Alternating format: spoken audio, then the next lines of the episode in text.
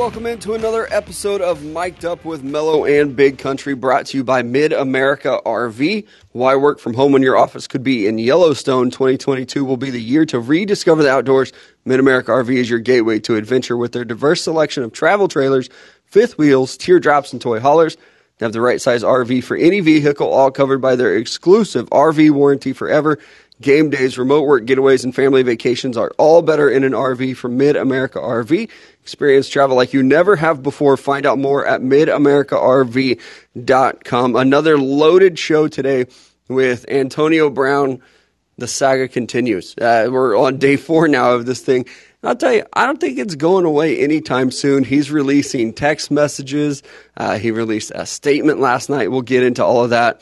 Aaron Rodgers starts to clap back a little bit. We'll finish our discussion of fantasy football recap from yesterday that we started, and then we'll play um, a little game of good or bad where we look at each NFL team and their quarterback position and if they have their franchise quarterback or not. Uh, I think there are a lot of teams that have a bridge quarterback, but maybe don't have that guy that's going to be there for the future. Looking at you, Cleveland Browns. But let's start with the Antonio Brown stuff that is just, it's wild. And I maybe I should come out and say I'm not the biggest Bruce Arians fan. It's looking kind of bad for Bruce Arians too. Like I think there are a lot of people who are sitting back and saying like I don't know if I believe everything that Antonio Brown is saying, but it's looking bad for Bruce Arians in particular because he came out the other day and said he had no idea uh, Antonio Brown had an ankle injury. Well, Antonio Brown kind of caught him, released text messages of him knowing, and also you're the head coach of the team. You know who's on the injury report. Yeah. You know who's available, who's not. And Antonio Brown was on the injury report. And, and now we know because of Antonio Brown. He's released some text messages. So it's just, it's a weird thing to lie about. But he definitely got caught in a lie. Oh, most definitely. And the weird thing that I thought about Antonio Brown is last night it feels like he kind of equaled out the I, I don't know how this is going to come off, but he kind of equaled out the playing field in terms of like who's the bad guy and who's not with this statement that he had. And we all know that he's not the one that wrote it. He probably told his lawyer or somebody, "Hey, this is what happened." The lawyer's like, "God, I got to try and make this make some type of sense in a statement." And he did. And when you read it, it's kind of like, man, there's part of me that kind of feels bad for Antonio Brown if this is really how it played out. And then you get on Twitter this morning or Instagram, and he's posting stories um, like mocking Bruce Arians and Tom Brady on a story. And it's like, dude, what are you doing? Like, just you get yourself to where people are kind of starting to be on your side, and then you just start being an asshole again. And it just doesn't make any sense. It becomes real aggravating trying to understand what's true and what's not with him because just when you think he's fine, he reaches another level of pettiness of like, that's just unnecessary. This is not helping your case whatsoever. He doesn't know when to stop to be like, okay, I look okay now. Uh, people are on my side. He keeps going Yeah. until he becomes the villain again. But it is it's a weird situation going on with Tampa Bay. And I, I think another thing that was interesting that he mentioned uh, in his statement was that he was having surgery, that he had a doctor look at his ankle already, and like the top doctor at this hospital, and the Buccaneers were like, nope, go to this guy. Uh, that's a red flag for the Yeah. Buccaneers. So he goes to the doctor. He has all this damage, and he says he's having surgery soon. So I know we were talking the other day about oh, what other teams could maybe pick him up? Would the Bucks cut him? Would they keep him? Sounds like he's having season-ending surgery. He won't be playing for anyone for the rest of the year. But that was another little situation that was weird for the Tampa Bay Buccaneers to be like, nope, mm-hmm. go visit this guy. And I think with the NFL, one thing that we're seeing more and more, or even just professional sports, you should be able to go see the doctor that you want to. Yeah. Like if the league wants to have you get like a second opinion and have their doctor look at you, that's fine. You should be able to get a second opinion though, if you want to. You should be able to go to your own personal doctor. Um, I think it was Ben Simmons that we saw this with in the NBA where the 76ers were like, no, go to our team guy. This is the guy we want you to talk to. He was Yeah. like, no, I'm going to go talk to my own doctor. This is my mental health. I'm not letting you screw with it. I'm totally on board with that. Yeah, Yeah. some of these doctors in the NFL are a little shady. If you can remember after the whole concussion scare, when we put team doctors on the sideline and the players had to go talk to the team doctors. That's not the case anymore. Now they have to go talk to an independent doctor uh, because team doctors are employees of the team, obviously. It's a shady business. So for Antonio Brown to go have his ankle looked at by another doctor, I'm actually all in favor of that one. And it was weird that the Buccaneers were like, no, go see our guy. Uh, he's not as experienced, not as high up, but go see our guy. Yeah, and the fact that I believe it was the same hospital too. Of like, Yeah. hey, uh, just go see what this guy has to say. But But then same when you- hospital, less experienced doctor. Yeah, that makes sense. yeah, that's going to be real safe for you. But like even in his statement with Antonio Brown, I was like, yeah, there's like legitimate damage here to the ankle. then you watch him like playing in the game, and it's, I mean, your ankle's this messed up, and you're still running routes this crisp. You're still like, I, I just can't get over the fact, and I don't want to sit here and be like, ah, I don't believe you. I think you're nursing it because ankle injuries suck. Right. I've never had one. I don't really want one, especially that severe if it is like he says. But it's hard to kind of hear that and then believe it and go, man, you you played like most of a football game on this ankle Yeah. go on the bench, throw a fit, run off the field, skipped off the field, jumping jacked your way off the field, and then it's just like, is it really that bad, or did you just have enough emotions and adrenaline running and being pissed off that you were able to ignore that pain, and then once you kind of go back into the tunnel, it flares up again? I will say, um, I was questioning that too, but it just made me remember when I was younger, I had a, a really bad knee injury. Right, not a really bad, I had a minor knee injury. And I couldn't get into the doctor for like two weeks. So I go to the doctor, the knee specialist, after two weeks, and like all the swelling is down and everything. And he looked at my knee and he was like, It's probably fine. You don't seem to be having any pain or anything like that after two weeks. And so then he sent me out. He's like, You're fine. You're cleared to play. I was not cleared to play. It was actually terrible. And I had a lot of like structure damage in it. But in that two week span, I felt fine. So I, I do wonder if a little bit of that is, you know, Antonio Brown getting rest or getting the treatment from great doctors that he was like, yeah, my ankle's really not bothering me. And, and you also have to wonder, he outed the Tampa Bay Buccaneers because they were trying to uh, varsity blues him, trying to get Yeah. that needle That's in his immediately ankle. Uh-huh. what I thought when I read the statement. Like, oh, I just see Bruce Arians sitting there, like, stick him. He'll be fine. You put that needle in his leg, I'm done. uh, that's yeah. Tom Brady standing in the doorway. Uh, you got Tristan Wirfs coming in there. Let's go. It is. That's immediately what I thought of too. I do love. I think it's kind of funny that Antonio Brown probably thought like this is going to wreck everyone. Like you're going to find out that you're trying to give us these pain uh, shots.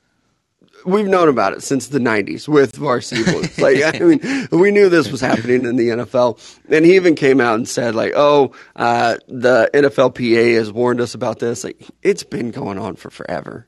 yeah. It We- does make me wonder how many other players are, like, dealing with this. Oh yeah, like high profile. Like let's say Saquon Barkley, for example. Dude comes back from a severe sprained ankle in like three weeks. Is he just shooting up with this, like not or getting shot up with this stuff? Right. It's like go play, and we're like, Look man, at, uh, look at him go. He's just so tough. It's like I actually have no feeling. look at Patrick Mahomes and his what was it, his toe last year? yeah, and Or his foot? two years before that, his ankle. Yeah. I mean, and his knee. I mean, Jesus. And then what happens? The season immediately ends, and then it's like, okay, surgery.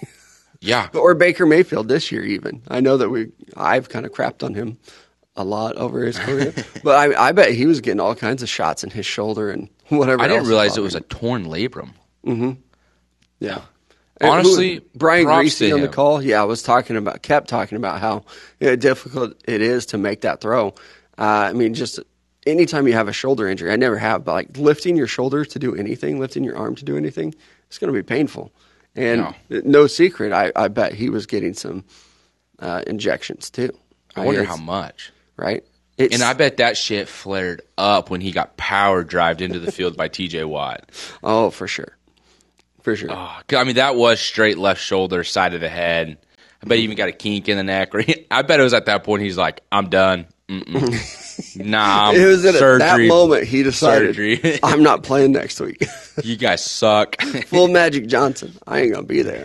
yeah, Baker, I what do you guarantee you it was. week? I would love to speak to Baker and just ask him, like, "Hey, was it this play? Mm-hmm. Was At what point did you know?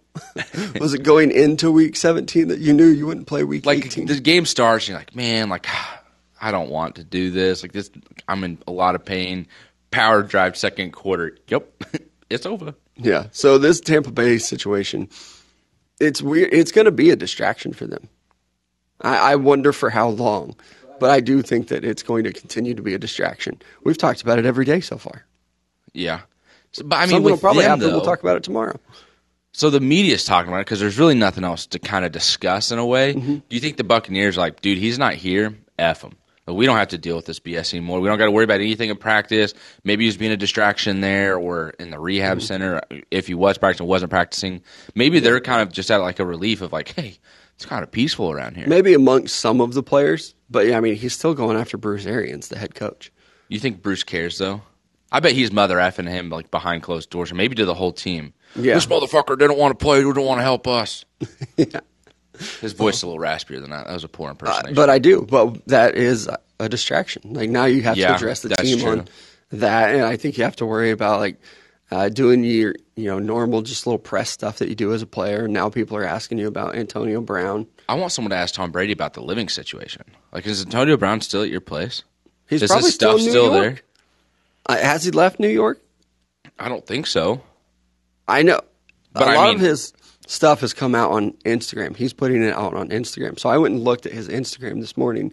He even had like a graphic done that is for Home Alone 2 Lost in New York. Yes, that's what I was saying earlier. Where it's like he's mocking the coach Uh-huh. and Tom Brady, and it's like, why?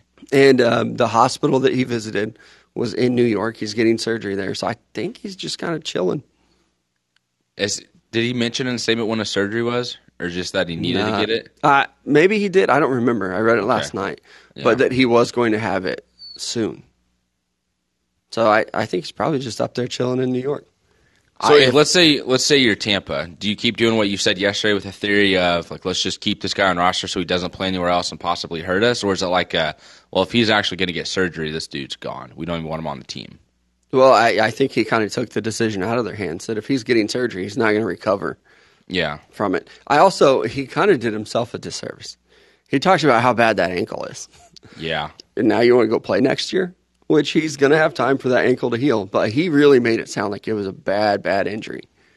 And now you're going to be counting on other people to look at that and be like, no, no, he's fine. Like on top of all the other off field stuff that he has going, now you're bringing in an actual injury to it as Yeah. well. Didn't help himself at all on that one. And then uh, it kind of got like swept under the rug. We didn't really talk about it, or nobody's really talking about it. Is the um, Aaron Rodgers thing with the MVP voter coming out and calling him the biggest jerk in the league? Uh, Rodgers kind of clapped back at him. I have openly said that I don't like Aaron Rodgers. this changed it. I did like this. I don't Really? like Aaron Rodgers, but I did like the fact that uh, I mean he's sitting there and he's just like, nope, this guy's a bum. I don't even know who he is. I've never talked to him. He's never interviewed me. This guy is a bum, and you could tell Rodgers really wanted to go all in on him. Oh yeah, I'm surprised he didn't go in more because I mean the fact that he starts in, he's just like, yeah, like I heard it, and honestly, he's a bum. He Mm-hmm. just he's never met me, never interviewed me, never sat down to have lunch with me, doesn't know anything about me. Really, the issue is because I'm not vaccinated, and it was like, well, like he's got a point here, And and, he was- it did it did make me realize too. I I think listening to that puts me in a position mentally where it's like, I don't think I'm gonna just be like, I don't like this player because I haven't talked to him before. Yeah. Does that make sense? Because I would don't wanna- be like, I don't like Aaron Rodgers. I just agree with him in this situation. Yeah. And when uh, in his little interview or whatever he did, he's like, if you just want to add another letter to the award, the most valuable vaccinated player. It's like, yeah, he's he's kind of right. You can't do that. Like, it Yeah. shouldn't it shouldn't play a factor in the MVP voting. Now, if he went out and he did something illegal, like did he lie or you know deceive the NFL and his probably his teammates? Yeah, but it's not like he's going out there and beating up his wife or his girlfriend Yeah. or you know uh, a player gets a DUI. You want to say, "Yep, not voting for that guy." Fine, those are bad things. Don't do those things. But just like the fact that he's not vaccinated, I'm vaccinated. I think people probably should be. But you can't just say, I'm not going to vote for this guy because we don't have the same beliefs on vaccines. Absolutely. And I mean the fact that like Aaron Rodgers goes, Oh, I did my research, didn't want to get vaxxed by this, but I'll take like a shot that horses also get. Like, Yeah. hey, we're all doing the same thing. I'm we're all trying to get rid of COVID. immunized. I'm just doing it in a much different way. yeah. It shouldn't affect your MVP voting. you know, it would be hilarious if he started like neighing in like an interview sometime, like, ah, oh, they've got some side effects. You would like that. It'd be freaking hilarious. You would definitely like that. But I do If like I was that. on his team, I would make a. I would be trying to find a way to make a bet with him. Like if you lose this those bet, like horse heads. Do, Do, you remember when the Eagles wore Yes. those? That's the what they dogs? Do. Yeah, Yeah. Now make it a horse one. that would be hilarious. That's what the Packers should do. The Packers look like the best team in the NFC right now. I, I think it's hard to argue that they're not. like, Yeah, I know you did your power rankings. We didn't really talk about them, but you had them number one. Mm-hmm. Yeah. Yeah. I mean, most definitely. Like they just they look unstoppable right now. And you brought up AJ Dillon yesterday and just how dominant he can be and has been for them, and how it just kind of pushes Aaron Jones back a little bit as running back too. That's still a really good running back too, because he goes anywhere else, probably the starting running back. Mm-hmm. And it's just you're heading to the playoffs with that. Your defense has been good. They're young. They're fast. They're physical. You love to see that. And with how good both those running backs are, you can almost just give it to the hot hand. Mm-hmm. Like, okay, you're running very well today. This defense is struggling with you. There you go. Yeah. It doesn't have to be like a game planned. Oh, okay, you're our guy. You're getting more carries. Yep. I think that's kind of what it's turning into. But I think the coaching staff probably just likes the style of AJ Dillon, especially when it gets cold. Oh yeah, just pound the rock. Like just don't be getting cute or anything like that. Just hand the ball off and let them go. Mm-hmm. And another thing that's really caught my attention with the Packers too is just how in sync Roger is with all of his receiving targets, like including Allen Lazard, MVS, you know, De- Davante Adams, of course. And I don't know if you saw the clip, Mello, but a couple days ago, he was Aaron Rodgers was breaking down the route. I believe they were playing the Vikings the other night with uh, Davante Adams is on his left side, and he said with the original route and coverage, like the route that Adams was going to run, like wouldn't have been successful. So I was going to change it, but we made eye contact, and he just kind of knew, like right there, it's like okay, we see the same thing. He's going to be fine. So Adams alters his route just enough to where Roger says, you know, it looks like it's an easy mm-hmm. touchdown pass, but if you would have ran the original route, like this play wouldn't have worked. So he's like, that's just the connection that we have right now that works really well. And Yeah. when you hear that from the Packers heading into the playoffs at this time of the season, it's like, whew, maybe this is the year for them where they don't get to the AFC Championship and just choke it away. It could be. I kind of want to see it for LaFleur, but I also don't want to see it for Aaron Rodgers. That's just me. I, You're so petty. yeah, I, I am a little bit. I don't like Aaron Rodgers. I recognize that he is a good player. I don't care for him. I'm not going to root for him. There are bad players that I root for. I'm like, man, I hope you're good. They're not. There are I feel like Aaron really Rodgers. I don't know why. I just feel like there would be a day where you meet Aaron Rodgers and you're going to walk away and go, you know, he's actually a pretty cool guy. You know, I do this a lot though with players. Yeah. There are players that I absolutely despised while they were playing. And then they retired, and it's like, you know what? I actually, I kind of like him now. I didn't like Dan Marino when he was playing. Like him now. I didn't like Brett Favre when he was playing. Kind of like him now. There was a gap. There was a, a time period where I liked Brett Favre. Now I'm kind of back on the fence of I don't know if I like Brett Favre or not. John Elway was the same way. Pretty much any quarterback from that era, I was on the fence with until they retired. Then it's like, okay, I got to start watching football in probably the best era of quarterback play. You didn't like John Elway when he was playing? No, come? it didn't. I, you know, I don't know. I just never cared for him. Did you know? So you knew the difference, kind of like when I said this the other day with the Pittsburgh Steelers, like Big Ben. I've always known. Was that the way with the Broncos Yeah. and John Elway for you? Yeah, yeah. And um, I liked Jim Kelly when he was playing. Always liked Jim Kelly. But there were so many good guys. Troy Aikman. This is funny. I grew up in the mid '90s when the Cowboys were dominant. I was a Cowboys fan as a child, but I hated Troy Aikman.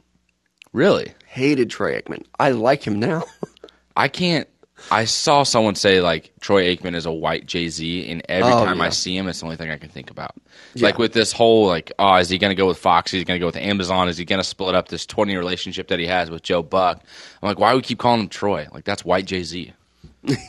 like right? I think he's WJZ. even telling Schefter that like there's interest in him owning a team or running a team Yeah, someday. It's like, dude, just stay in the booth. You you got a good thing going. Don't mess that up. Yeah. And if you do leave Fox, you have to find a way to take Joe Buck with you.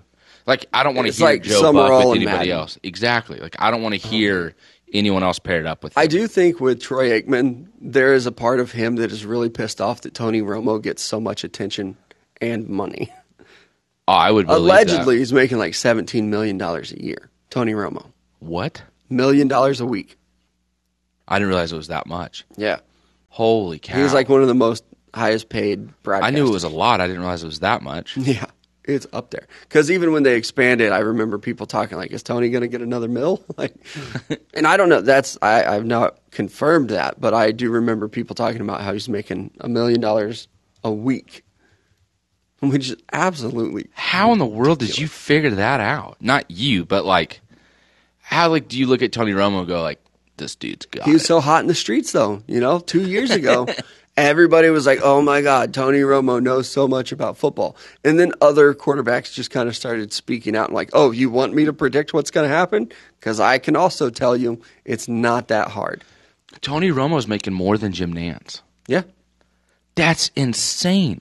So I think there is part of Aikman that's like, "Hey, this guy who is not as good of a quarterback as me." Is not as good of a broadcaster as me. Is making more money. Uh, Tony Romo's a better quarterback than Troy Aikman, right? No, You don't think so? not even close. Not even remotely. Close. What? Troy has three Super Bowls. Okay, like, let's let's On give a him very, credit very for the team. whole team. Yeah, I best actually- offensive line, running back, his receivers. Yeah. I think Tony Romo is actually a pretty bad quarterback.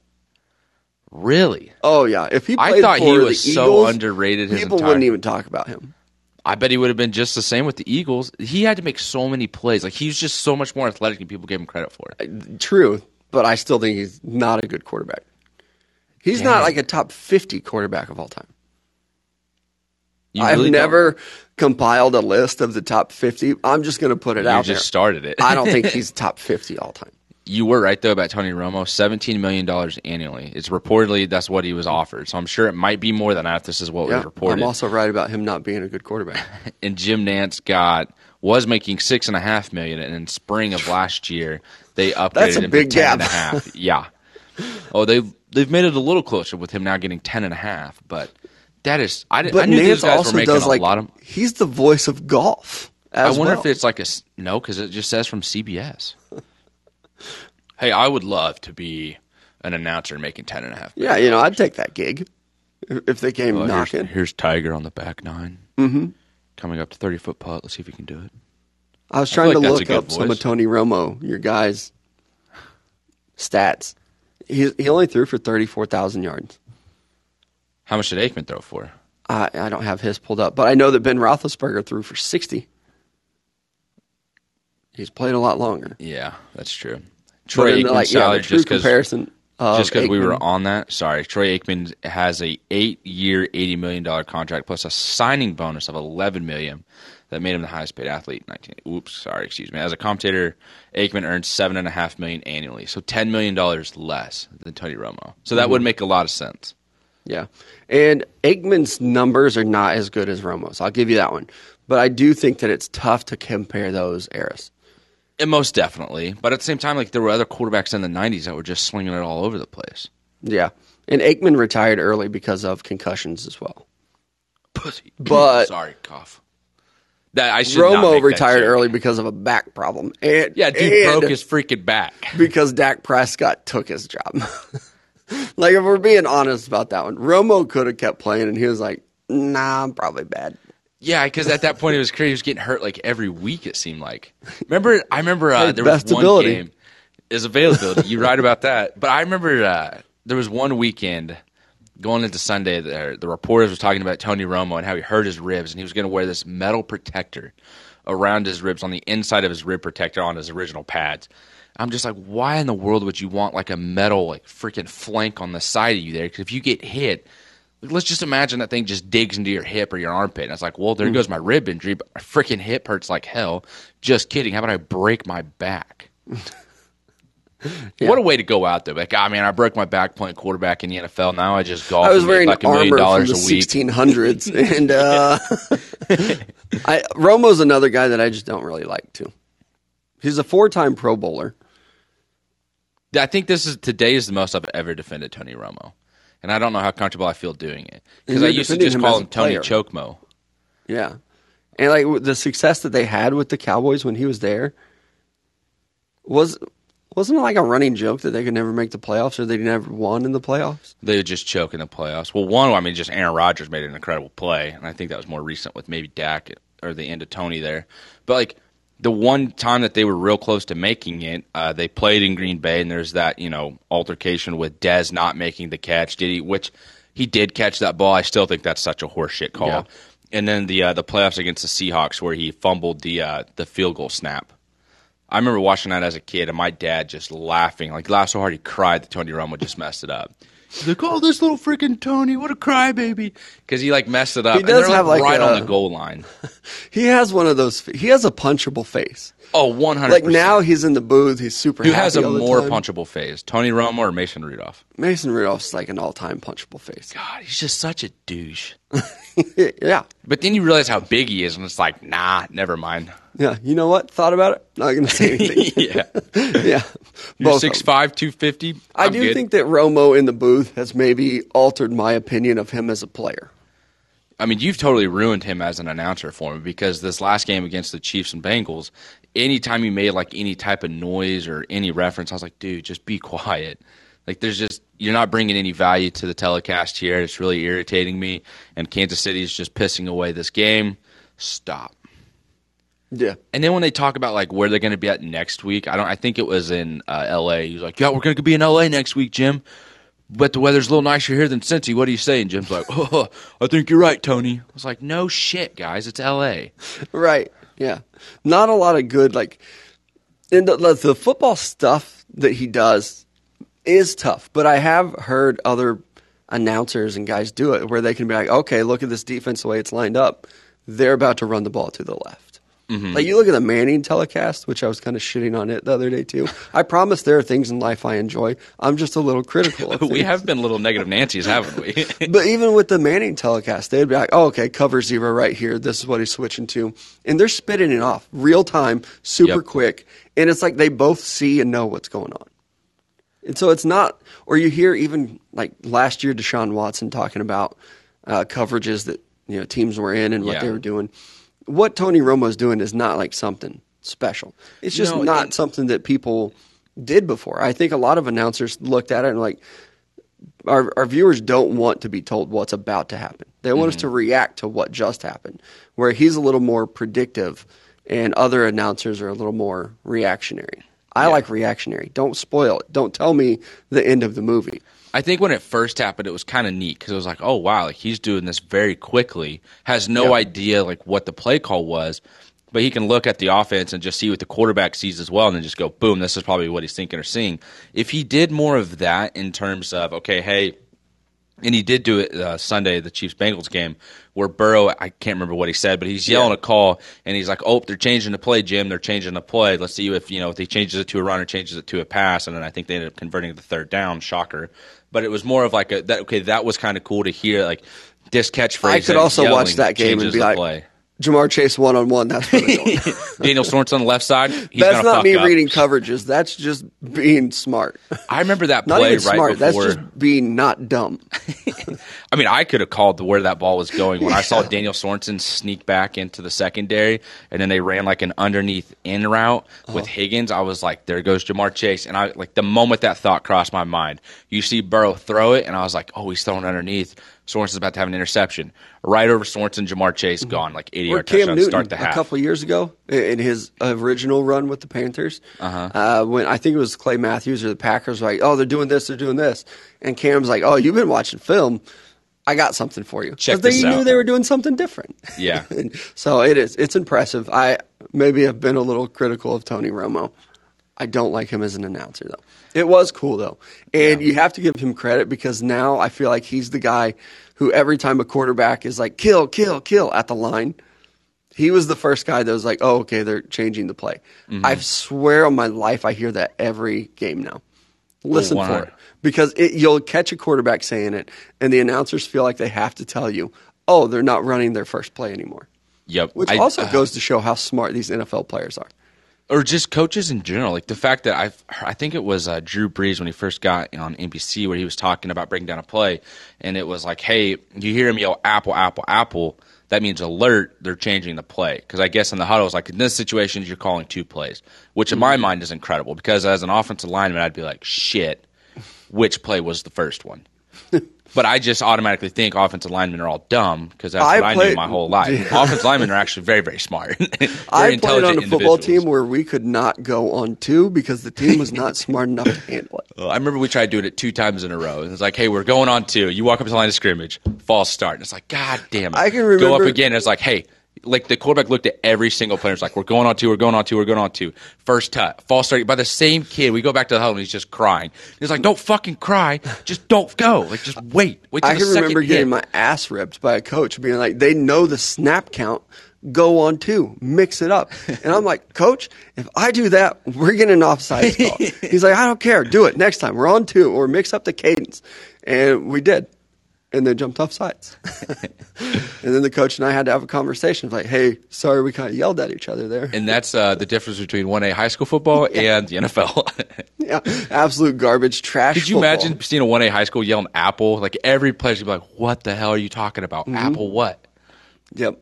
I can remember sitting in meetings with the coaches and being like, hey, if we had some like audibles, we could probably handle that. But that was the other conversation. like, yeah, there are three people out there that could handle having an audible.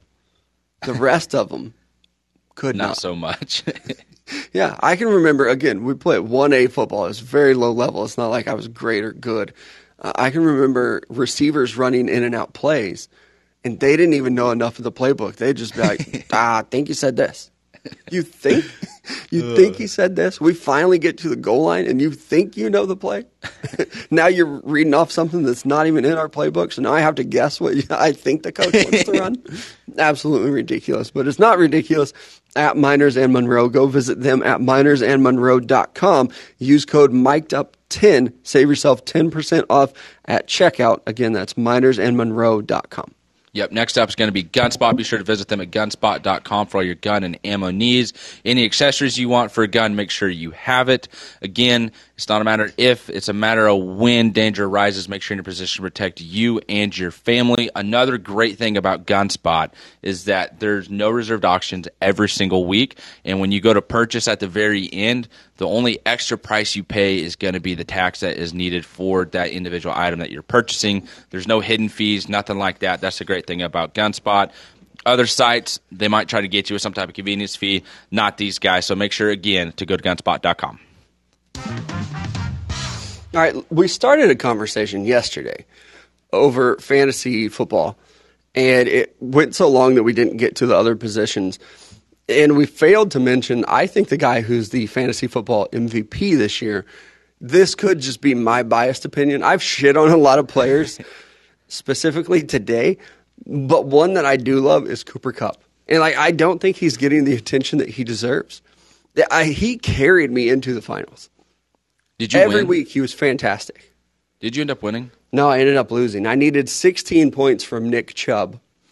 And then the Browns decided, hey, we actually don't want to run the ball with our best player, So who won our league then? Hayden. Oh, that's right. He made it. He made it in the championship with two leagues I was in with him. And he had a loaded team, too. So he's in two leagues, or he's in three leagues that I'm aware of. Two of them he ends up in the, the championship, wins one, loses the other. And then another league, he's in a tattoo league. I guess I'm just going to completely out this kid right now. Sorry, bub. But Right. Is tattoo league. If you get in last place, you have to get one of these tattoos. And I think he placed last. And the tattoos that they like all decided on before the season started are hideous. I was Really? like, dude, I would not like. I think he asked me like, "Do you want to be in this league?" He's like, absolutely not. I don't want my first tattoo." you don't tattoo. even have a tattoo. Yeah. no, man, I'm a clean canvas dog. Yeah. Tattoo league's tough. It would be, and like, it's not like you're getting anything cool, you know, Right. or like it's not like you're gonna get a douche map with like a watch on it or something, which I think actually would be kind of a cool tattoo, but it's whatever. Say, run that by me one more time. You get like a map on your arm, and then they put like a, a Oh, like a or clock. something. Okay. Yeah, I don't. Did I say watch? You said watch, and I'm like, you think that would be a cool tattoo? No, no, no, no, no, Dear no. God, please let's group think. See, that's also why I haven't one. got any tattoos. Like, I think that would be cool, and then I feel like five years later, I'm like, why the hell did I get this on my? Why do? I have a watch tattooed on my arm? Time would be right twice a day, though. That is true. you what time is it? Oh, not this one. have to set an alarm. what? but ti- let's say you do get a watch tattoo. What time would you want? What's the best time of the day? um, tell the truth, Thursday. Uh, I used to have a girlfriend who had eleven eleven tattooed on her lower back. Make a wish, dog. Yeah, it was something about a song. I never really Like a tramp stamp lower back. no, like on her like back hip. It sounds like it would be really weird. It actually wasn't that weird. It's kind of hot, Brother, but it said it was it said eleven eleven. Was it like an actual clock or was it like the digital 1111? Even worse, it was the words. 11. Mel was like, hell yeah. That's a sexy tattoo. And then she played the song for me. I'm like, okay, like you do that thing when you're first dating, like, oh, you have t- tattoos. Like, where are You're are they? interested in everything that they're interested in. Yeah, in. and she shows me like her tattoo, and I'm like, honestly, it's like, okay, that's kind of that's interesting at least. And then she plays the song, and it is circa 2006, just emo. I was, I was getting ready to say. like this is an absolute garbage song, but that's whatever. Cool tattoo. Check that out later. I I don't know. I guess I would do that time, 1111? which would be weird though. It would be. And then for any future relationship I have, it would be like, why do you have eleven eleven tattooed on you? Oh, check out this crazy song. ass ex girlfriend that I had. we have we didn't get each other's names. We got the same time. Right? and I have two children, so I can't even be like choose the time that one of them was born. They were both born around the same time, so Just maybe I like, could just put like right in the middle. eleven ish. yeah. I honor all three: the weird ex girlfriend and my two daughters, the three important ladies of my life. Good God. what about you? Like what time? For me, mm-hmm. I don't know. Maybe five. It's five o'clock somewhere. Could I get 2 We're going to tie it to a song. two times from six to midnight? God damn it. There's no Get other one on each wrist. Uh, oh, how about this one? Uh, six oh nine. Ah. I just get the time instead of their. Well, you already have their logo, so Right. that might be what I do. Yeah, I don't get their logo. I just get the time. Anyway, Cooper Kupp was really good in fantasy Yeah. sports this year, and I don't. I honestly don't think he's getting enough credit for how well he played this year. I think that he was the highest scoring player, not highest overall? receiver. I I think so. I was trying to look it I up. I wouldn't be surprised. The dude's had some incredible games this year, and he continues to be an issue for defenses. I don't know how they look at him and go, man, we'll just one on one this guy, and continue to go zone. Like I don't understand how he's not getting that Bill Belichick like bracket coverage every single week. Yeah, so he was. He led all scoring. And I, this is just ESPN standard scoring league, but he had 412 points. The next closest person was Josh Allen, who had um, 378 points. So I went receiver quarterback. Yeah. I'm t- I'm not taking a running back in the first round. Like I'm just I'm done. I'm I'm not going to have a running back led team anymore in fantasy personally. That's a bold strategy. Well, it is because my other strategy of like one year I'm going to take Zeke, shits the bed, injured, cord issues. Next week or next time I try to take Alvin Kamara, injured for the whole season. It feels like. Then I was like, okay, how about Saquon Barkley? Boom, there goes his knee. He's done for the year. And this last year, Christian McCaffrey. Maybe it's me. You know, when we look say at the- maybe it's a you problem. every situation, like, ah, there's an issue in this relationship. Maybe it was me. Shit. self-reflecting. Sorry, RBs. Yeah, I said it earlier this week. I've been doing a lot of that. Maybe that's it in terms of fantasy. But it is tough though. Even I was looking at the the preseason projections that ESPN put out. Again, sorry if you run like a Yahoo league or somewhere else, but we've just always done ESPN. The uh, the first player, their top player was Christian McCaffrey. And it, coming off of a, an injury season anyway, had another injury plagued season. He did not score well at all. And then their number two player was Dalvin Cook. He really hasn't played that well either. I don't even think he was a top I don't think he was a top five, maybe a top 10 running back. He wasn't even a top 10 running back. Not all point scorers. He wasn't a top 10 running back. And then, you know, you have guys like Alvin Kamara. Kamara's tricky. I've had him before. He's a guy that'll get real banged up. Yeah. And he'll be like questionable to play. And for me, I would take him off my lineup, put him on my bench, and he'd go off for 30. I'm like, shit, I thought you weren't going to play. Like, what happened here? and then there would be other weeks where it's like, okay, he's listed as questionable, but he played last week. I'm going to play him. Then he comes out and he doesn't play at all. He's a tough one that it's really banger uh, bust with him. Yeah, I'm looking at uh, all of our projections that we did for fantasy and who like we would thought would be the top ten guys in terms of receivers, and neither of us put Cooper Kupp on the list. Which Yeah. like I get because he was kind of underrated. Like I went Robert Woods. I was a big Bobby Trees fan heading into the season. he wasn't doing awful, you know what I mean, but it wasn't anything fantastic because Cooper Kupp, again, I had to admit, I was like, I didn't realize he was meeting in the cafeteria with Matthew Stafford at like 6 a.m., two hours before everyone else showed up. And I was like, well, how would we handle these situations? It's like, that's, Right. a, that's a great connection and chemistry to build there with Stafford. So it makes sense. I think next year everyone's going to deem him as a top 10 receiver. I just hope he can keep it up. Yeah. I Like, I, think hope this will. isn't just like a one year type of performance. Yeah, it, he's been sneaky good in fantasy. Uh-huh. Uh, I usually do try to grab him. Uh, he's been one of those guys that I've always rooted for, and that I was high on coming out of the draft even. So I always try to grab him. Even this year, I was able to gla- grab him pretty late. I think he was maybe the third receiver I took even. I think it So even for me, I can't sit here and be like, "Oh, I was pounding the table for Cooper Kupp." I, I took CeeDee Lamb before I took Cooper Kupp. Yeah, and that's been kind of a disappointing performance in terms of fantasy. He really has. I thought he was going to explode. Yep, you I had think- him at eight, and I had him at nine. I think he was the third player I drafted because I went running back, running back. I think I might have grabbed CeeDee Lamb third. I think who's the running backs that you took?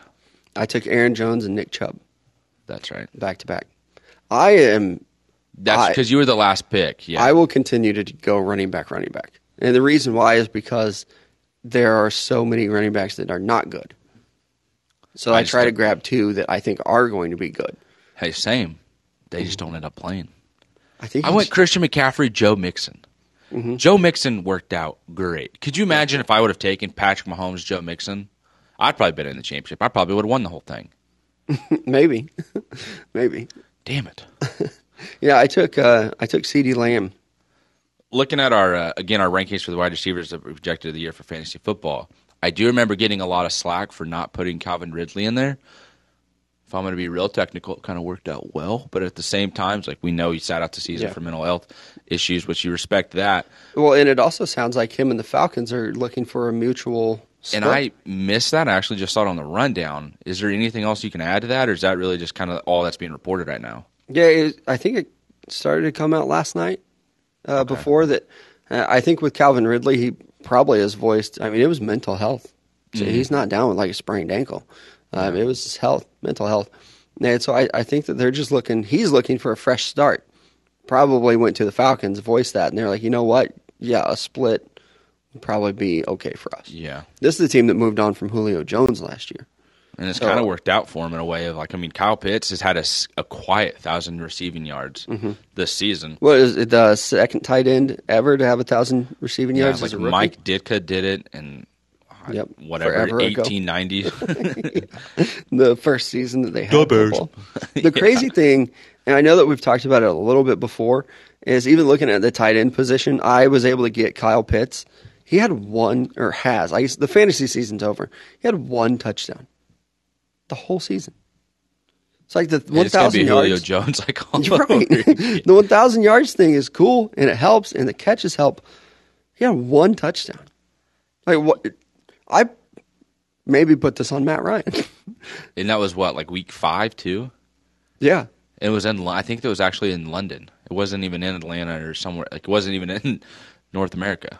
damn Falcons fans didn't even get to see it happen. I think that I think it was. I think his best game was actually in London. I was like, okay, Kyle Pitts might be an issue. We got to see it at like nine a.m. yeah, when they they played the Jets, correct? Yep, I think so. He had uh, nine catches, 119 yards, and one touchdown. The next week, though, he did have another really good game against the Dolphins. Had seven catches, 163 yards. Obviously, no touchdown. though. Mhm. Yeah, but he's he's got a couple little hundred yard performances. I thought he was good, and honestly, I was very hard on him in the draft too, and mainly because I didn't think he could play that traditional inline tight end. I Yeah. think Atlanta kind of looked at him and said, "You know what? No thanks, don't care." Uh, we don't even have a running back, so it's fine. yeah, I mean, he's kind of just a big receiver, which eh, obviously it's worked very well. Uh, he's got 66 catches, 1,018 yards on the season. Just got to get those tight end or those touchdown numbers up. But I do Yeah. wonder with the Falcons, you're moving on from Julio Jones already. Now Calvin Ridley. What you gonna do with Matt Ryan? I think we are all kind of understanding that this is probably his last season in Atlanta. I mean, it's been a disappointing season for Atlanta, anyways. You know, there was a little stretch there where it was like, oh, maybe they're kind of putting things together, got it figured out, and then it just immediately fell back off the cliff. but it is going to be interesting to see what Atlanta does moving forward, like what they do in terms of free agency and the draft, because new head coach and Arthur Smith, correct, and then you're moving on from all these guys. That kind of stinks to be a head coach. You come in with what you think is Julio Jones, Matt Ryan, Calvin Ridley, and you're like, all right, we can just find a running back in the draft and we might have something special on this Right. offense. Just kidding. Let's get rid of Julio Jones. Calvin Ridley's dealing with some personal issues, and Matt Ryan's just getting old and it's the end of an era. Time to just blow this thing up. So Yeah. I mean, maybe that gives him an extra year or two to kind of get things going and get his guys in there as a coach. But at the same time, it's like Atlanta's going to look real different next season. Yeah, I mean, honestly, they probably should have taken a quarterback last year. Justin, like Justin Fields, Fields. was, yeah, he was sitting Yeah. there, could have been the pick. And they, I mean, Kyle Pitts obviously is working out. He's been good, but he's not a quarterback. yeah, So I think that's going to be an interesting thing to look at going forward. And even with you know Kyle Pitts looking at the tight end position and how well it did this year, I think it was pretty unpredictable. Uh, Yeah. Usually, you know, you're arguing Travis Kelce versus George Kittle, who you're going to draft first. It was actually Mark Andrews who had the best year, and it wasn't even close.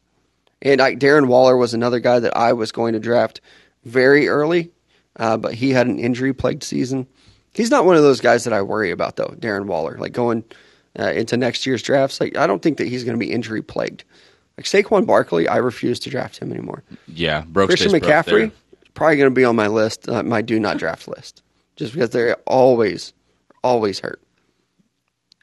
Who else is on that list? So you said Saquon Barkley and Christian McCaffrey, yep. I will not draft those guys. And I mean, like even if they fell to me at pick twelve, I'm not taking Christian McCaffrey.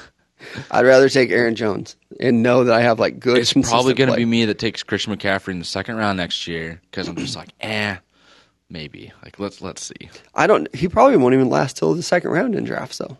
He might. I I think everyone's kind of on the same page of like, shh, not risking it. Yeah, I mean Jonathan Taylor, I think is going to go very high. Yeah. Like Austin Ekeler needs to go higher than he's been drafted and probably It's like every draft. everyone realizes that and says it, but then nobody does. It's No like, one will eh, pull the it, trigger Wait it. till the fourth. Yeah. Everybody's like, "Oh, I love Austin Ekeler. He's so good. He catches ball out of the backfield. I'll take him in round four. yeah. Which maybe there's a strategy behind that one too, because I do, I load up on the running back position, and I'm taking those workhorse backs, and then you know guys like Austin Ekeler have slipped in our draft. Mm-hmm. I also think it's it's weird because you can do all the research, you can listen to all the podcasts. If you don't know your own league, you're screwed. One hundred percent. You know, like even in our league, we like Patrick Mahomes goes first overall.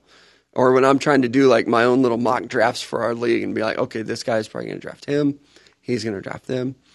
Like that's how I work my like big board fantasy sports.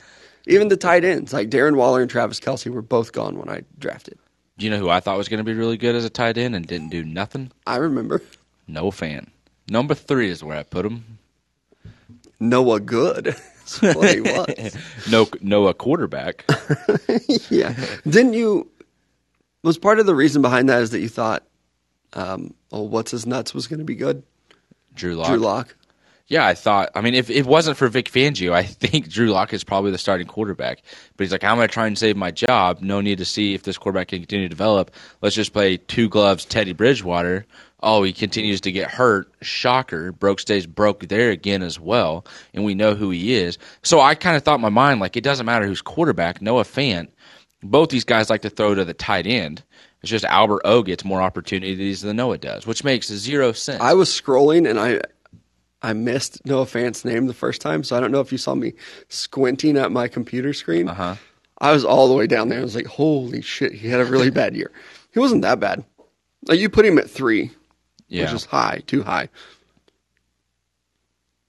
He was the number nine tight end. Okay, I mean that's good to hear, but at the same time, it's like what other tight ends? You know what I mean? Like, there's no tight ends in the NFL right now that are dominant aside from like the big three or four right now.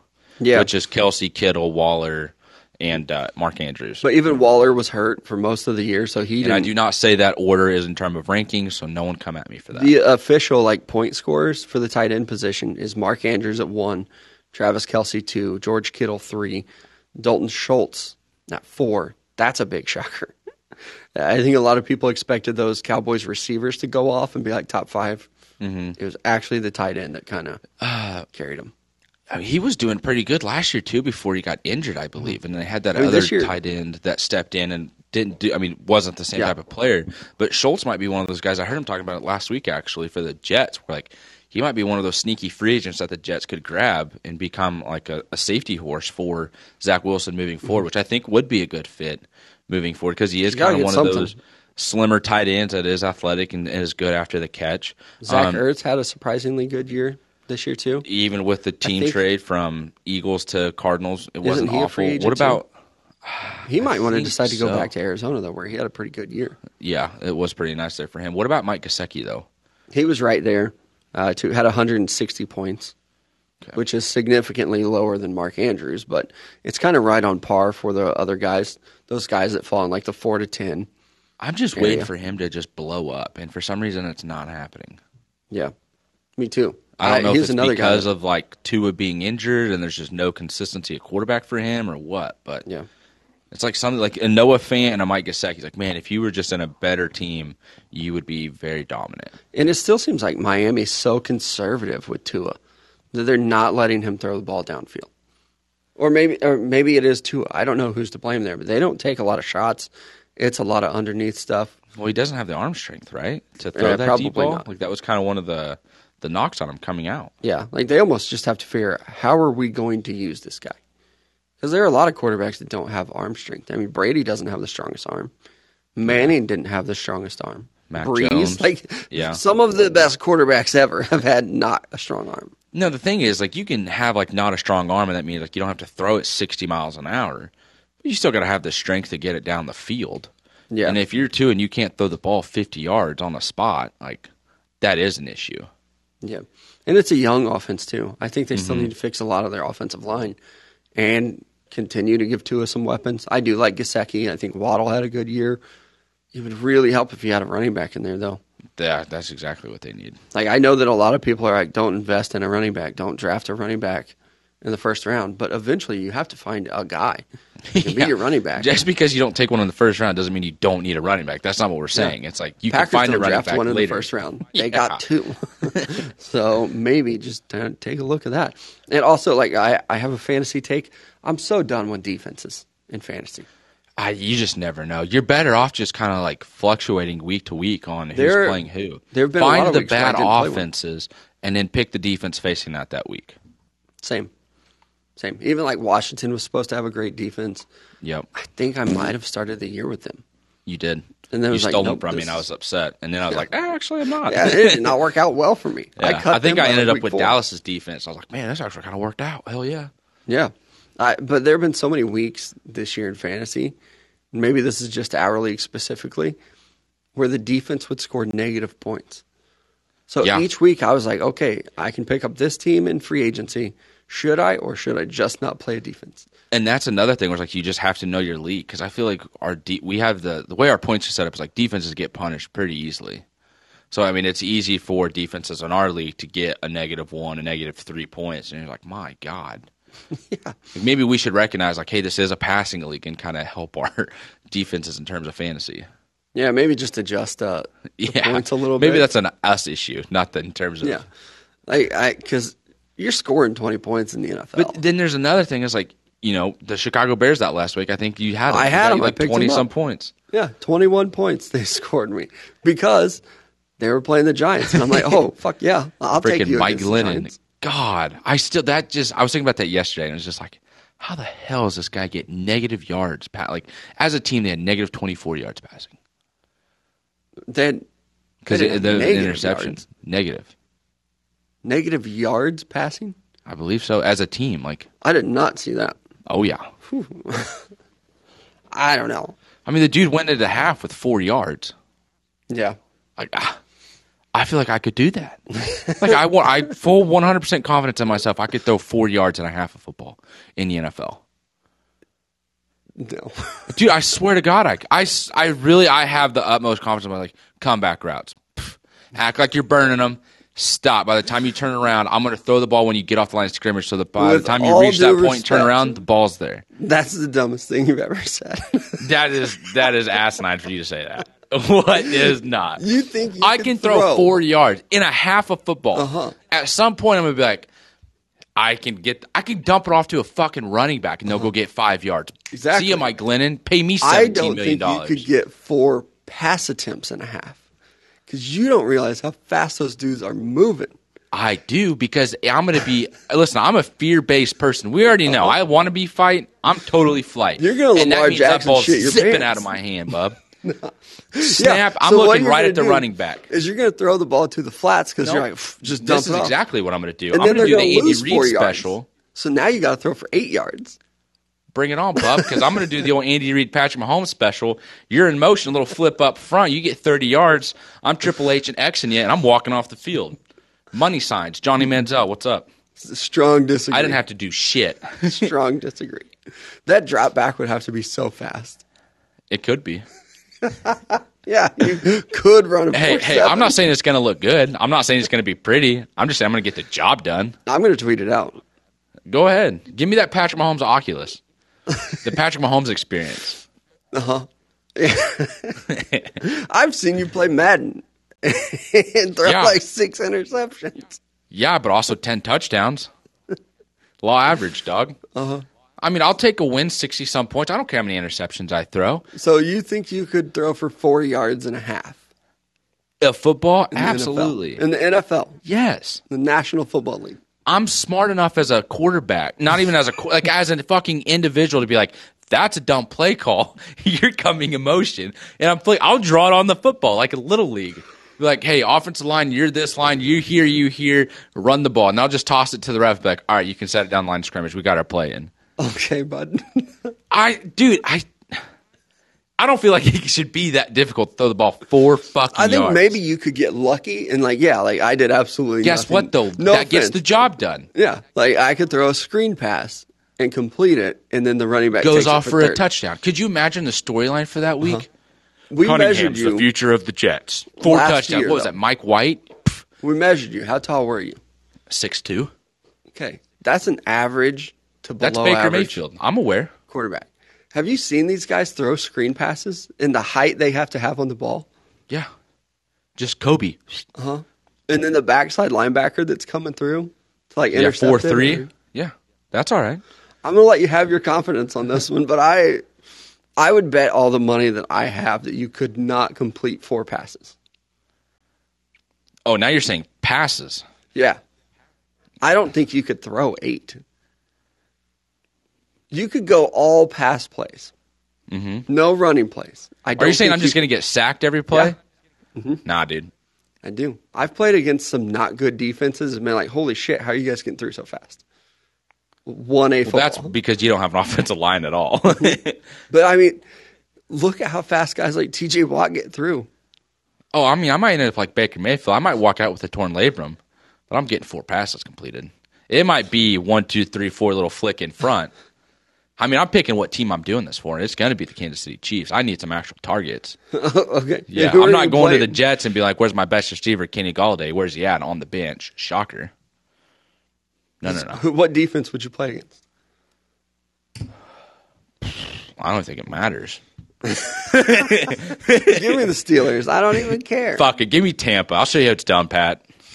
That's a, that's total sarcasm. That line. That was a joke. I also so you're probably thinking of like I'm taking the snap from shotgun. oh, duh.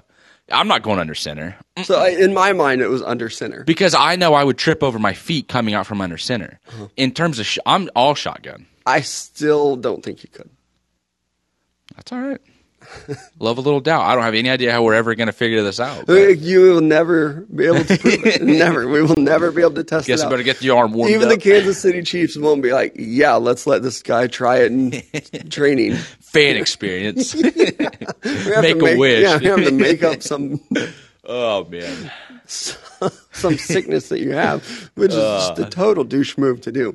Anyway, let's get to our sponsors in our last segment here. Club 609, go downtown, Joplin, Missouri. Visit them, home of the best happy hour in the world. Two for one drink specials, $2 pours at Club 609. You got me Yeah, so next- flustered. Next up is Downtown Lube. Be sure to visit them right here in the heart of Joplin, Missouri, off Main Street and First. Again, They don't just specialize. They do specialize, excuse me, in tires and lube, but they are much more than that. So visit them at downtownlube.com for their full list of services. Also, it's not a matter if; it's a matter of when. You're going to need your oil change and your tire service, so make sure you get that taken care of right here in Joplin at Downtown Lube. Four passes in the NFL. Four yards. Yeah, and I said you couldn't complete four passes. Four yards and a half should be absolute ease. It's astonishing that Mike Glennon didn't. You, I, I'm not going to say this part, but like you should be able to get four yards rushing in a half of football. If you're a professional athlete, Yes, Yes. I'm not. In terms of running back, I'm very aware of that. I don't think I'd make the of line of scrimmage. Mm-mm. You're telling me I got to have a seven yard head start behind the line and then go. Uh, let's do some quick math here. That's 12 yards. That ain't happening. I'm No, not getting 12 ways. yards in two seconds. Yeah, I I think you might actually shit your pants if you got in shotgun and had like Aaron Donald talking shit to you. Oh, I'd welcome it. Because even at quarterback, I would be listen. I would be so scared that like the adrenaline would be pumping that I know my first ball is getting sold. I'm freaking. Oh, what was his name from Michigan? Court, no, Shea Patterson. I'm Shea Patterson the shit out of that. First pass, I'm throwing a, a screen to the right. It's going to second row of the stands. I know I'm selling that puppy, and it's going to be like, all right, cool. I don't think you're giving the quarterbacks in the NFL enough credit for um, changing the protection. That I mean, just like, give me like at- a rundown going into like what I need to do, where I need to look, and then like tell me what the play is. Listen, here's the thing: it doesn't matter. it's four Linda. fucking yards. like I don't need to adjust shit. I walk up to the line of scrimmage, wide eighty, wide eighty, set hit. Give me the ball, touchdown. Not even t- four yards. Okay. Now, so in this segment, Now it might gonna- take twelve plays. Do I have to do this in a set amount of? Play? No, I get a half. No, you get an entire. I get half. three drives. That's at least twelve plays. Right. Yeah. My thing is, I don't think you could complete one single pass. That's fine. And it's nothing against you. I'm not trying to like question you. No, that's just how fine. talent, talented the NFL is. One hundred percent is. I know these are freak athletes. Mm-hmm. I know every person on that field is faster than me, including the guy snapping the ball between his legs. Oh yeah. So like defensive backs breaking on the ball. Psh, coming in on Mount Iron. No, it's coming at you. At Here's the other thing I need to be very aware of. That NFL ball is huge. Yeah. yep. I ain't got very big fingers. Ain't got very big fingers. I did say it like that. I got a big palm. I got a big but if you bare just give you a week to prepare, but I got short, stocky fingers. Tell the truth, Manning. Thursday here, short, stocky fingers, man. Can't get them around the ball. I'm gonna have to Brett Favre, where I just hold like the top, put my finger around it, and just push off with that too. So you just said all that, and you still think you can throw for four, Four yards. yards, yes. Let's look at some of these quarterbacks and figure out if Big Country's going to replace them as franchise quarterbacks. Though, and let's just start with the AFC East. Uh, New York Giants, team. Mike Glennon, yes. teams that do have their franchise quarterback. I think it's very easy to start with the Buffalo Bills. Yeah, they do. Mm-hmm. Josh Allen's been very good. I I still don't think we've seen him peak either. I, Which is scary. We've seen glimpses of it to where he'll put together like three or four games and look like he's going to win the MVP. I think eventually we are going to see him put it together for a full season and where he will eventually be an MVP. Probably, I kind of hope he wins the Super Bowl. I know that I'm probably not supposed to say that as a Chiefs fan. Mm-hmm. I would like to see the Buffalo Bills win a Super Bowl, though. There are a lot of quarterbacks I'd like to see win a Super Bowl. I know we'll kind of get to them, but like if I had to make a quick list, like I would like to see Josh Allen win a Super Bowl, Joe Burrow, Justin Herbert, like one for the quarterback themselves and just that franchise. Like that would be incredible. But I also know all three of those teams are in the AFC, and let me just tell you, it ain't gonna happen. yeah. Yeah. It might though, and again, like I hope that would be neat. Yeah, and it is. It's so difficult to win a Super Bowl that I know that a lot of people are like, "Oh, the Patriots are so good, the Chiefs are so good, they're going to run the table." Aaron Rodgers has won a Super Bowl, Yeah, one of them. That's it. So it's pretty tough. And that, talented wise, he's one of the most talented quarterbacks ever of all time. Yep. And the team around him has been very good. and he's won one Super Bowl. I mean, thirteen and three, three years or two years in a row, or three seasons in a row, and then Yep. losses in the playoffs, AFC Championship or NFC Championship game. Excuse me. Yeah, uh, keeping with uh, AFC East though, the Miami Dolphins, Tua. We talked about him for a little bit, and I guess maybe when you break down like a franchise quarterback, is he going to be there in five years? I don't think he is. I don't think so either. Yeah, but I, just, I don't know what Miami is going to look like in five years because I mean it looked good last year. Like everyone thought, yeah, Brian Flores has something special here. This defense is good. You come into this year, and it's like you didn't meet any expectations. They ripped off some wins and kind of had that Seven backdoor row, cover yeah. almost. But I, don't- they don't seem to like him. He's always mentioned in trade rumors. I don't even know if. Um, I think they're probably pretty split in that clubhouse of who wanted to draft Tua, who wanted Justin Herbert. And it seems like the coach was on the Justin Herbert side of things. So maybe you keep Flores around, That's but with Tua, yeah. I don't think so. Then looking at the Patriots and the Jets, the next two teams, they're both playing rookies, so I think they're going to get their chance for five years. Yeah, Will it work out for him? I already have worries about Zach Wilson. I have the entire time. With Mac Jones, I think he's going to be there. It's probably going to be incredibly boring. Like I don't know if he'll ever make a Pro Bowl, but he might win a Super Bowl. it, it would be nice to see him kind of just keep developing and becoming a true leader of that team. I think a lot of guys like him. Bill Belichick clearly seems to like him, and I think Mac Jones is bringing out a side of Bill Belichick that we haven't really yeah, seen. like on they're the laughing together. and cracking What? jokes. And I feel like he did the same thing with Nick Saban too in Alabama, where you just you're just a silly, goofy guy and a quarterback. You win, you work hard. It's like, all right, we can have some fun and relax a little bit. Like I don't have to ride this guy to get things done or just push him. When you're dropping fifty on a Sunday, Yeah, you have a little time to laugh. crack some jokes. Right. Like Mac Jones was that was a hard laugh too. Like he was very much enjoying that conversation with Bill Belichick. Yeah. So that's neat. And then with Zach Wilson, I I'm not ready to kind of give up on this kid. That what we saw yet, uh, yet. on It's Sunday against Tampa, like he was very comfortable. Or it seemed like he was a lot more comfortable in the pocket, quick decision making. You saw our guy Connor. I saw him breaking down a lot of tape and discussing that. He's a big Jets fan himself. But it's just kind of like one of those situations where, like, if you can just get that from him consistently, which is a hard thing to do in the NFL, but he is getting four yards with ease sometimes. You know, he's throwing a quick out route that turns into a touchdown. I think I could do that too, which would just be real great. I'm kidding. I think the Well- out route would be the hardest though to do in football. But like Zach Wilson Definitely. has kind of got things figured out here towards the end of the season. Just keep carrying that into next year with some more weapons and consistency in terms of health. Might have something there. Yeah, and like you talked about, getting Schultz in there as a free agent or just a tight end. There's so many. or just a reliable receiver. I mean, Yeah. let's say you can get like a DJ Chark from Jacksonville. I think he's probably moving on. That's a decent big bodied receiver that you can have who has good hands and when he's on the field he's a difference maker. That would Yeah, be you nice. got to figure out that offensive line too. I know a lot of people have been Yeah. shitting on uh, Becton. I don't watch a lot of Jets games, so I won't pretend to know if he's been good well, or he's bad. out for the year, isn't he? Like he hasn't even been playing, which is when we talked about it earlier in the week of the Jets kind of being done with him. I was a little confused with it. But again, I haven't been paying attention to the Jets a whole lot. I think you have to wonder- Jets, but Yeah, about a guy like him when he gets hurt. How much does he weigh now? yeah, that's Like, a massive. I bet. I bet he's over 400 pounds. Hasn't How been tall is he? Like six eight. Yeah, something stupid like that. But I mean, his conditioning and that body type was always a little bit of a worry for the Yeah. Jets. But I, let's go to the AFC North. Uh, the Baltimore Ravens, they have their franchise quarterback. I think he just got hurt this year. I don't. That injury, I think it was much worse than anyone knew about.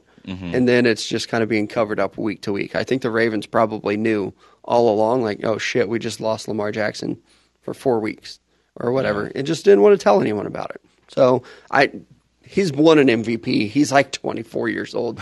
uh, I think he's pretty good. They have their franchise quarterback there.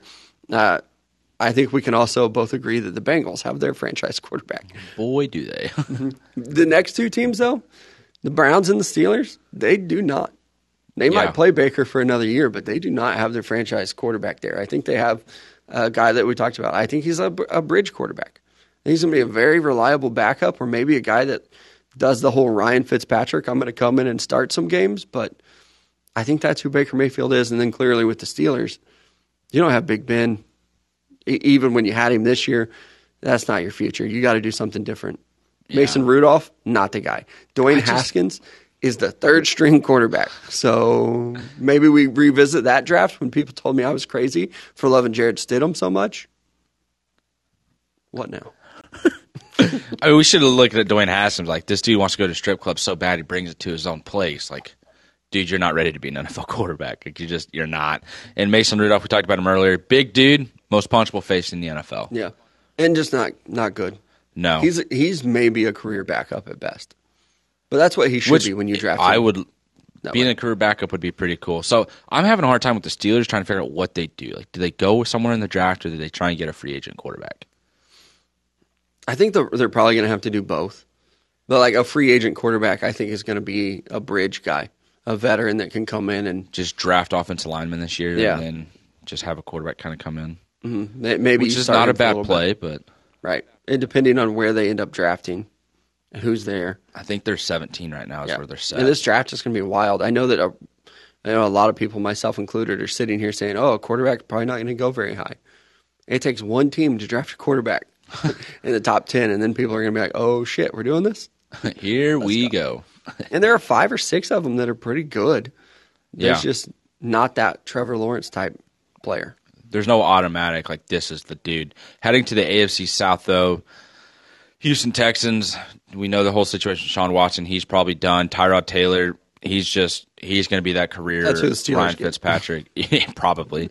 And then Davis Mills, he hasn't been like he hasn't been great, but I don't think he's been god awful either. Yeah, like, I don't he think he's also a has franchise quarterback, though. Nothing. Like he's Right. got nothing in Houston. So it's going to be interesting to see what he does and the Texans do again moving forward the Colts, like I think we can look at Jacksonville automatic Trevor Lawrence. Yes, you got Right. him. The Colts five years from now, I don't think it's Carson Wentz. I don't think so either. I don't think it's anyone on the roster. Like like Sam Ehlinger, great college quarterback Yeah. at Texas, but like I really wanted to see him I start. too. like they should have just done it. Like pff, if we're gonna have Carson Wentz throw sixteen times in a game, like just start Sam, see what he can Yeah. do. I mean, he can shoot, throw he's, four yards. he's probably more athletic than Carson Wentz. The crazy thing about Sam Ehlinger is that when he was at Texas, he felt it felt like he was huge, and maybe Yeah. he was like 240 pounds. He could just bully guys and run them over. I saw a picture of him and Colt McCoy together this season. He's smaller than Colt McCoy somehow. Yeah, Colt McCoy is tall. Yeah. Sam Ehlinger, is like 6'1. I bet he weighs like 210, 215 now. He's not big at all. It's just, it's crazy to see him. And maybe it's better off for him with throwing motion and things like that. But I mean, Yeah. he was a bowling ball at Texas. He is not anymore. He's a marble with the Colts. I don't think they have their franchise quarterback either, though. Uh, Texans, I don't. The Titans is an interesting one. Ryan Tannehill. In the next five years, I think he's probably still there. In five years, you think so? Maybe. I mean, Derrick Henry, five years. That's a minute. Like, Yeah. Ha- say that's kinda, a minute. No, that's five years, Austin. he's kind of old. Um, he's 33. So in five years, nope, they don't have their future at quarterback either. I mean, he might still be in the NFL though. Like he's that guy that's good enough. That's Mm-hmm. what a lot of teams want to find is a quarterback who's good enough to get the job done and doesn't hurt us in games. And another thing with the Titans, they're not going to be in a position to draft a quarterback anytime soon. no, They're the number one seed in the AFC. Like you're not replacing him. And I do think Tannehill has played good enough, but he is going to get older eventually, and I think his play is going to fall off a little bit. But even then, I still think you're if you're able to give Derrick Henry or some other running back these carries, mm-hmm. that offense is very good with Ryan Tannehill. Like Ryan Tannehill doesn't have to be good for their offense to be good. yeah, So he's just getting kind of old. I would say that in the next five years, they probably have to replace him just because of age, probably not play. I think that, and in terms of just Derrick Henry probably not being there either. Like in five years, it's crazy to think in five years how different everything is going to look in the NFL. Yeah. and let alone just the world itself and our lives. But not to get too deep there, Jesus. but like for for the Titans, man, I just really kept going there, huh? Uh, a little self reflection, I guess. But like Derrick Henry in five years, that's a we talk about like miles, you know, running out of tread on the body and everything like that. That is going to be a, a while, and it's going to be hard. If he's in- if he's there at five for five more years, I'm going to be very very surprised. Yeah, AFC West. Uh, we don't even need to talk about the Chargers or the Chiefs. They are all set. The Broncos. I think that's a very easy answer. No, they don't. Neither quarterback played well this year. No chance in hell that either one of them are there in five years. No, Uh, and like with the Raiders, you look at Derek Carr. I think he's gone in the next two years. Or I mean, unless they just re-sign him, I think he's good enough to be there. But I don't know if the Raiders. He falls into that category, you know, with like the Kirk Cousins type. Like you're good enough, but you're I just want I just want to see him go somewhere else. Like just be in a better situation. I don't feel like the guy deserves to be in a spot with where he is with all the shit that goes on around him from his entire time with the Raiders. Right. Yeah. And maybe he's a guy that, you know, another one of these teams could try to go after. Like if he's on the Steelers next year, they're probably I don't want to say a Super Bowl contender, but they're an AFC North like realistic contender. Yeah. I don't think they were this year with Big Ben. No, or let's say like you know the New Orleans Saints. Right. That could be a really good possibility. Yeah. Uh, definitely could. So Derek Carr's an interesting one. I don't think that he's their future quarterback. Not in five years. Like if if that's what we're using for this whole situation and scenario for every team in like five years, is he the guy? I don't think so. Uh, let's do the NFC East. The Cowboys, Dak, yeah, he is there. Uh, the New York Giants, I don't think so. I think they're a team that needs to go get their new quarterback this year. I'm looking at like Ourlads, and it shows Mike Glenn is our starting quarterback, and I just keep thinking four yards. just got to get five, baby. So Mike Glennon, if you want to count him, he's not their guy. Daniel Jones, not the guy. No, Uh, I think Daniel Jones is going to be a career backup. Which I don't think would be bad for him because I mean he can make plays. Like he has made some Right. throws for the Giants, but at the same time he is very I hope well. that doesn't come off as an insult when I say a career backup. I don't think it There should. are a lot of guys that just it's not Yeah. exactly their fault. It's not like they weren't good enough. The NFL missed. That I- guy, he should not have been drafted that high. I don't even know if I would call Daniel Jones a bust. I call it a miss for the Giants. He should have been drafted in the second round. He should have been Andy Dalton. Like, oh, okay, this is a guy that can start for a while. Now go be a backup. Mm-hmm. Yeah. That's who Daniel Jones should have been. Um, the Washington football team, they don't have a quarterback. No, I It- think that's wide open. I mean, that's another one of these teams. It's going to be real interesting to see what they do here in the next five years. An interesting one though is the Philadelphia Eagles. I I think they do have their guy uh, for the next five years. I don't know how good he's going to be, Really, but I like Jalen Hurts. I like him too, but I just I don't know if you can continue to win with him. Like, and I know they they're nine and seven. It's been a very quiet nine and 7 They're in mm-hmm. the playoffs. It's awesome. Like, I just I don't know if you can keep that type of style of offense going forward with him. Like he's I mean he's just to have to develop into a pure passer. Yeah, he's kind of my gonna thing with you know Lamar Jackson. Like you can't just run this. Your quarterback's running every other play type of offense, or expecting him to make all these plays with his legs. Like at some point, you just got to get the ball down the field with your arm and in tight windows. And he's shown to do that a little bit. But like I just want to see it be more consistent. And if he can develop that and continue doing it, then absolutely. We know the leadership's there. We know the work ethic's there. He, He- wants it. And he 16. can. He will work for it. But Yeah, only 16 touchdowns so far this year, and I there is another week left. Uh, but I think that he is a guy who can develop and that will. Like, you know, he's going to work his ass off yeah, to do it. So I think that he is going to be their franchise quarterback. There They need to surround him. They just need to run the ball more efficiently too. And once Yeah, they kind of started offense. doing that, yeah, Because they've they got some started decent winning running games. backs. But They've got receivers, DeVonta Smith in there, Dallas Goedert. So I they think things are starting to come can together. catch the ball.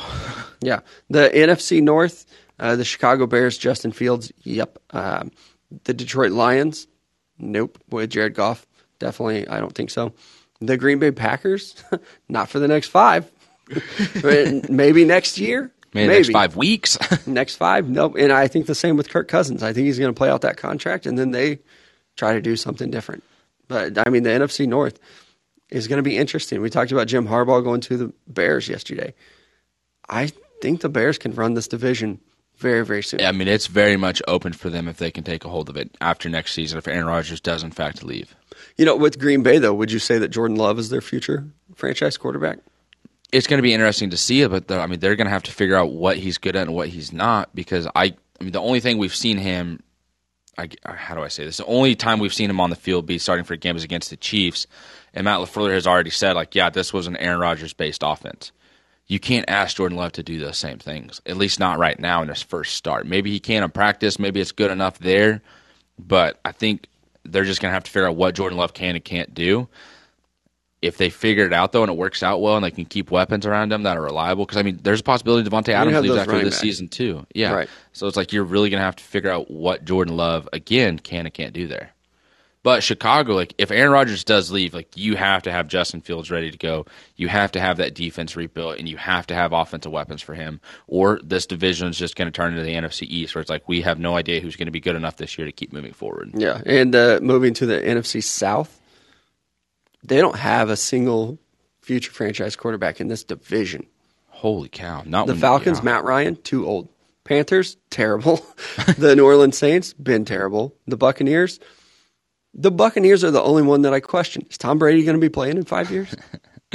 Kyle Trask dog sitting at third string. like honestly though, I'm not ruling out Tom Brady in five years. Dude, I am. If not, I'm freaking Tanya if he's Hardy still playing shit. at a high level in five years, we need to start drug testing him or something.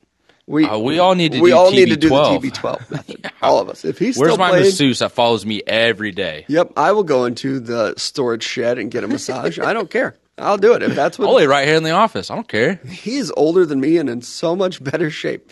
And like even for him to play football at this level at his age, we've never seen it before. No. Like he was in the running for MVP. There's probably some dude in Chicago who's going to vote for him for MVP because he doesn't like Aaron Rodgers. Oh, so he's going to get MVP. bum in Chicago. Is how old is Brady? Is he like 42? 47? No, I believe so. currently Yeah, he's 47. that's a lie. Right? I think he's maybe he's 45. He's 44. Okay. I even said if 47 he is just like ugh. 47 years old. I think he could play till he's 50. I think it was a couple years ago. That's was where I like- confused myself because I, I remember talking about a while back. Where it's like, let's say he does play another three or four years. Yeah. Puts him at 47. That means three years after he retires, it's like, ooh, Tom Brady's 50. He's going to hit that 45 plateau soon. I don't think he's retired. I don't know if there's a plateau though. Yeah, right. It's like I'm just gonna keep climbing, Yeah, dog. Milestone. He's going to hit the 45 year old milestone soon. I think he could play till he's 50. He's a machine. God, He's I another really guy. Hope not. His career's been so long that I went from liking him, we're like, oh, this is a cool story, to hating him. With a burning passion, Now I'm back. I like him.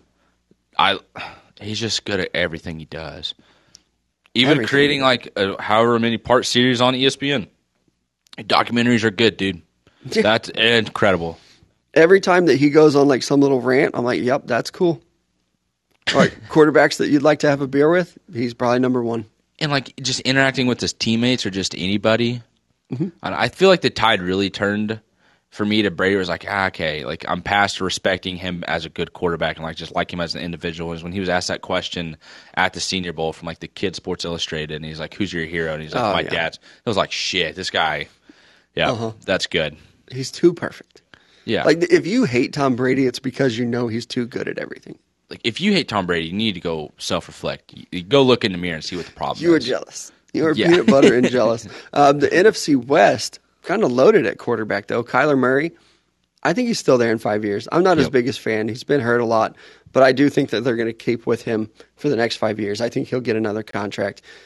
Matt Stafford and the Rams is an interesting one. I don't think so. I think they probably got another two or three years, and then he's done. Either in terms of retirement or Sean McVay is like, actually, I'm just going to go find another quarterback. He's 33. He's been hurt a lot, and I think know, he's been we should- battling an injury again. we should probably talk about the fall off that he had this year. You know, because He's played still very having it. well, and then he's had multiple multi interception games. Yep. And he has not. So I'm going to agree with you. I don't think he's their future in five years. Uh, the 49ers, I think they have theirs in Trey Lance for sure. Yep. Uh, it's not Jimmy Garoppolo, obviously, but with Trey Lance, yeah, five years. Yeah.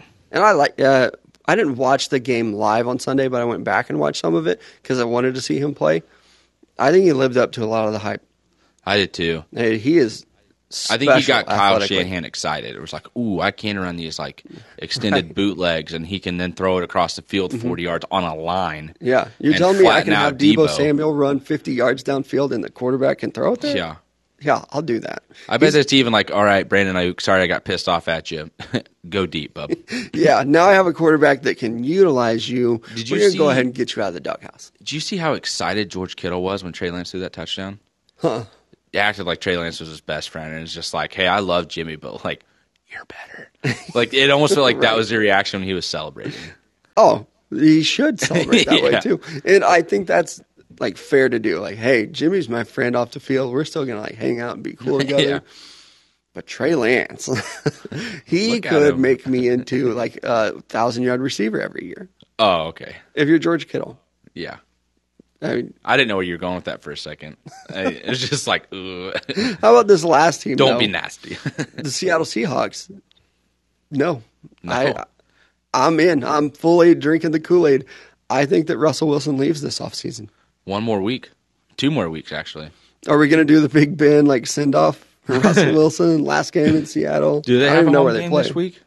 I think they play Arizona. Uh, at Arizona. Ah, So we've seen Russell Wilson's last game in Seattle. damn! I bet Seattle's just like, oh snap. A little bit different of a again. send off when he's going to go play somewhere else. yeah, that's true. if he comes back to Seattle, I'll almost be disappointed. I will. I will be too. But there's, I mean, there's going to be some. I mean, he almost forced his way out last offseason. right. I, I think last year he put the feelers out. Yeah, and the Seahawks weren't responding to it. Now you've had a losing season. You got to wonder what's going to happen with Pete Carroll. I think it's I think just, he's gone. it just feels like it to me, and I don't know if it's just because I've been trying to manifest this or like speak it into existence, or if everyone else is kind of on the same page with it. It just feels like it's over in Seattle. Like it's just this era is done. It's past. Legion of the Boom's done. Pete Carroll's done. Russell Wilson's done there. Like I just I feel like these guys have reached different levels of their career, and that's it. I mean, you still got DK Metcalf, you still got Tyler Lockett, you still got Carson. Rashaad Penny For- finally did something. Oh my God! The last couple of weeks, I should have picked him up in the fantasy playoffs. Everybody should have. Oh, I didn't. I can't talked imagine myself out of many people had him on Ross. I wanted to pick him up, and I picked up Amon-Ra St. Brown, but I didn't play him. Dude scored thirty points on my bench. And I was like, Yeah, that's tough.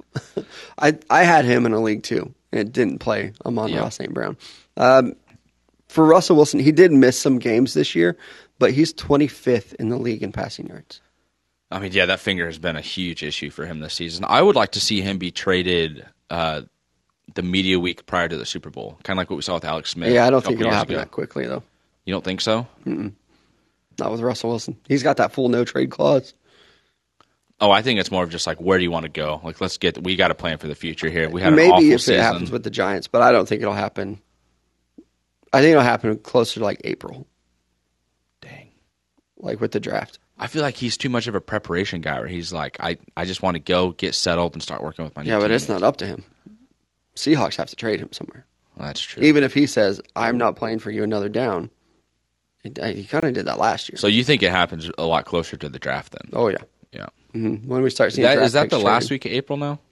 Yeah, With the extra week of the season, push it back more too. Okay. yep. So I I don't expect that to happen anytime soon. And like with the Chiefs, they already they had a plan in place. They knew they Mm-hmm. were getting rid of Alex Smith. Yeah, I mean, you saw Patrick just for a whole season destroy that defense. Mm-hmm. I think practice. the Seahawks and like the Packers, the Texans, it's like, a, do we really want to get rid of this quarterback?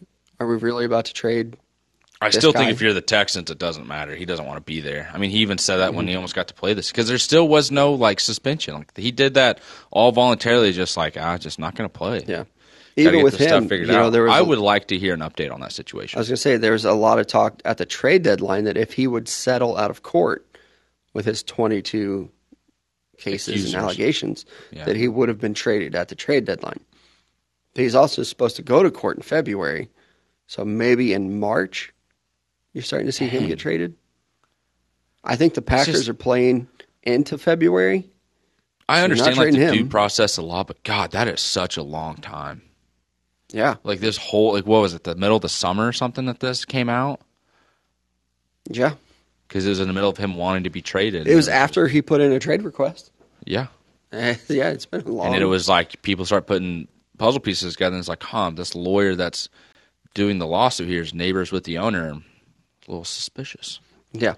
uh, it is a little suspicious. But that's it. That's every quarterback. That's our show for today. Don't forget about our great sponsor, Roper Kia. Go in there, check out their inventory. If they don't have what you're looking for, they will find it for you. And if you mention us here at Mic'd Up, they'll give you $1,000 off your nicer, newer ride. Big Country and I will be back tomorrow, Friday at 10 a.m. Central, right here in the call in app. We thank you guys for joining us today.